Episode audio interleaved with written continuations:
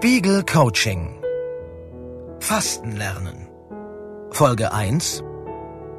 So einfach sind Esspausen.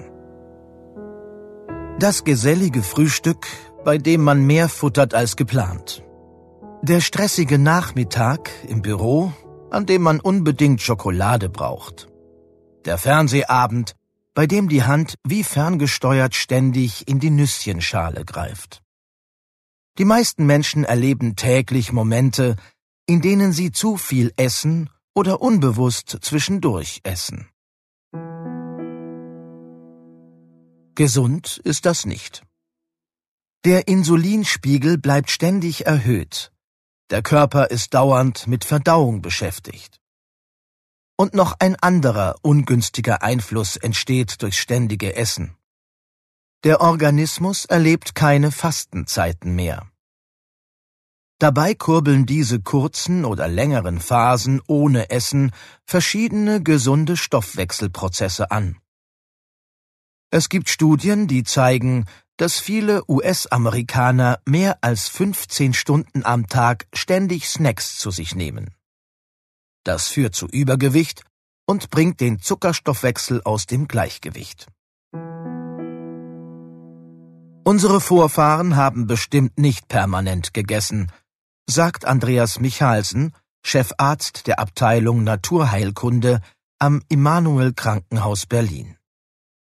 Der Experte für Fastenmedizin rät dazu, dass wir unseren Essalltag wieder bewusster so gestalten, dass man tägliche Mini-Fastenzeiten einlegt, etwa indem man eine Mahlzeit wie das Frühstück oder das Abendessen weglässt oder sich das Zwischendurchessen abgewöhnt.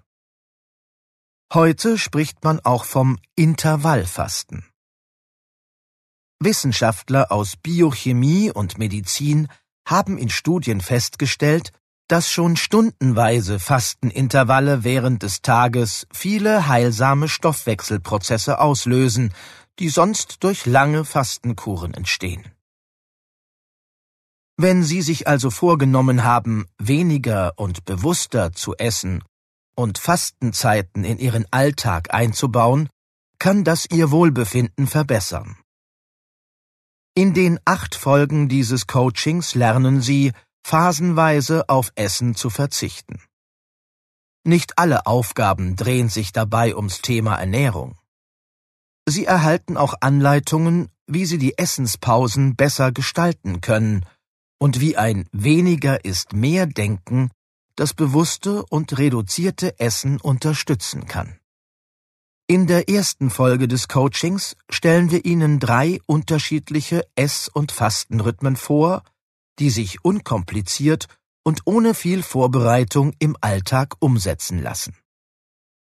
Sie entscheiden, welche für Ihr Leben am besten passt. Wählen Sie immer die für Sie simpelste Form, denn alle drei hier vorgestellten Möglichkeiten sind ein Schritt in Richtung weniger und bewusster Essen und haben bereits positiven Einfluss auf den Stoffwechsel.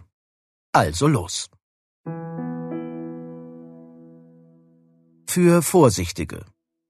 Essenszeiten ein bisschen verschieben. In wissenschaftlichen Studien zum Intervallfasten wird deutlich, dass in einem vierundzwanzig-Stunden-Zyklus eine Esspause von zwölf bis vierzehn Stunden gut für den Körper ist. Das klingt lang für Sie? Die Pause ist machbar, wenn man die Schlafphase einbezieht. Morgens einfach das Frühstück auf neun bis zehn Uhr verschieben und abends bis zwanzig Uhr mit dem Abendbrot fertig sein. Versuchen Sie, einen für Ihren Alltag praktischen Zeitplan aufzustellen und das Muster an mindestens fünf Tagen in der nächsten Woche durchzuhalten. Wichtig: Esspause heißt, tatsächlich keine Kalorien zu sich zu nehmen. Während des Fastenintervalls sind Snacks, Alkohol und süße Drinks tabu. Fällt Ihnen das schwer? Dann wählen Sie die Fastenspanne lieber kürzer, sodass Sie besser durchhalten. Und Ausnahmen an ein oder zwei Tagen sind in der Woche erlaubt. Zum Beispiel, wenn Sie etwa abends eingeladen sind. für Entschlossene. Frühstück streichen. Wer nicht viel und nicht gern frühstückt, der kann versuchen, erst mittags mit dem Essen anzufangen. Wer einfach aufs Frühstück verzichtet und abends um zwanzig oder einundzwanzig Uhr zu Abend isst, kommt recht einfach auf sechzehn Stunden Fastenzeit. Auch wenn diese Variante zunächst fast ungesund klingt, sie fällt sehr vielen Menschen erstaunlich leicht. Ein paar Tage lang kann es ungewohnt sein, dass der Magen vormittags knurrt. Sie müssen aber keine Sorge haben, dass Sie ohne Frühstück nicht leistungsfähig sind. Der Körper schaltet auch in diesen kurzen Phasen auf den gesunden Fastenstoffwechsel um. Genug Energie ist also da. Wichtig: Wenn Sie sich für diese Form entscheiden, probieren Sie eine Woche lang wirklich jeden Tag diesen Rhythmus aus Fastenphasen und Essphasen einzuhalten. Denn die Regelmäßigkeit macht es leichter. Und wenn Sie das Gefühl haben, dass Sie bis zum Mittagessen nicht durchhalten, erlauben Sie sich um zehn oder elf Uhr ein Stück Obst. Diesen Snack sollten Sie immer zur selben Zeit zu sich nehmen. Für Gewohnheitsmenschen. Drei Mahlzeiten. Sie gehören zu den Leuten, die es unvorstellbar finden, eine Hauptmahlzeit auszulassen oder zu verschieben? Dann probieren Sie es mit einer noch einfacheren Form der Esspause. Es hat bereits einen positiven Effekt, wenn man es schafft, nur die Hauptmahlzeiten zu essen und zwischendurch wirklich nichts.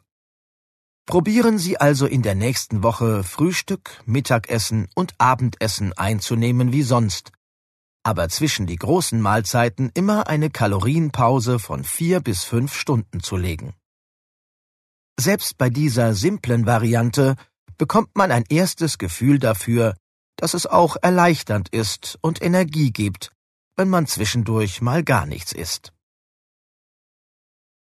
Haben Sie sich eine Variante ausgesucht? Dann probieren Sie diese aus. Sie können in dieser Zeit Wasser und ungesüßte Tees trinken, so viel Sie wollen. Auch schwarzer Kaffee oder Espresso sind erlaubt, allerdings ohne Zucker und Milch. Überlegen Sie im Laufe der nächsten Tage immer mal wieder, in welchen Momenten Ihnen der Verzicht aufs Essen leicht fällt und wo Sie die Esspausenübung schwer finden. Wenn Sie wollen, können Sie sich dazu auch Notizen machen. Pausen sind nicht nur beim Essen sinnvoll. Auch Pausen im Alltag helfen, den Heißhunger zu reduzieren, der eine Folge von Stress ist. Darum geht es in der nächsten Folge des Coachings. Spiegel-Coaching. Fasten lernen.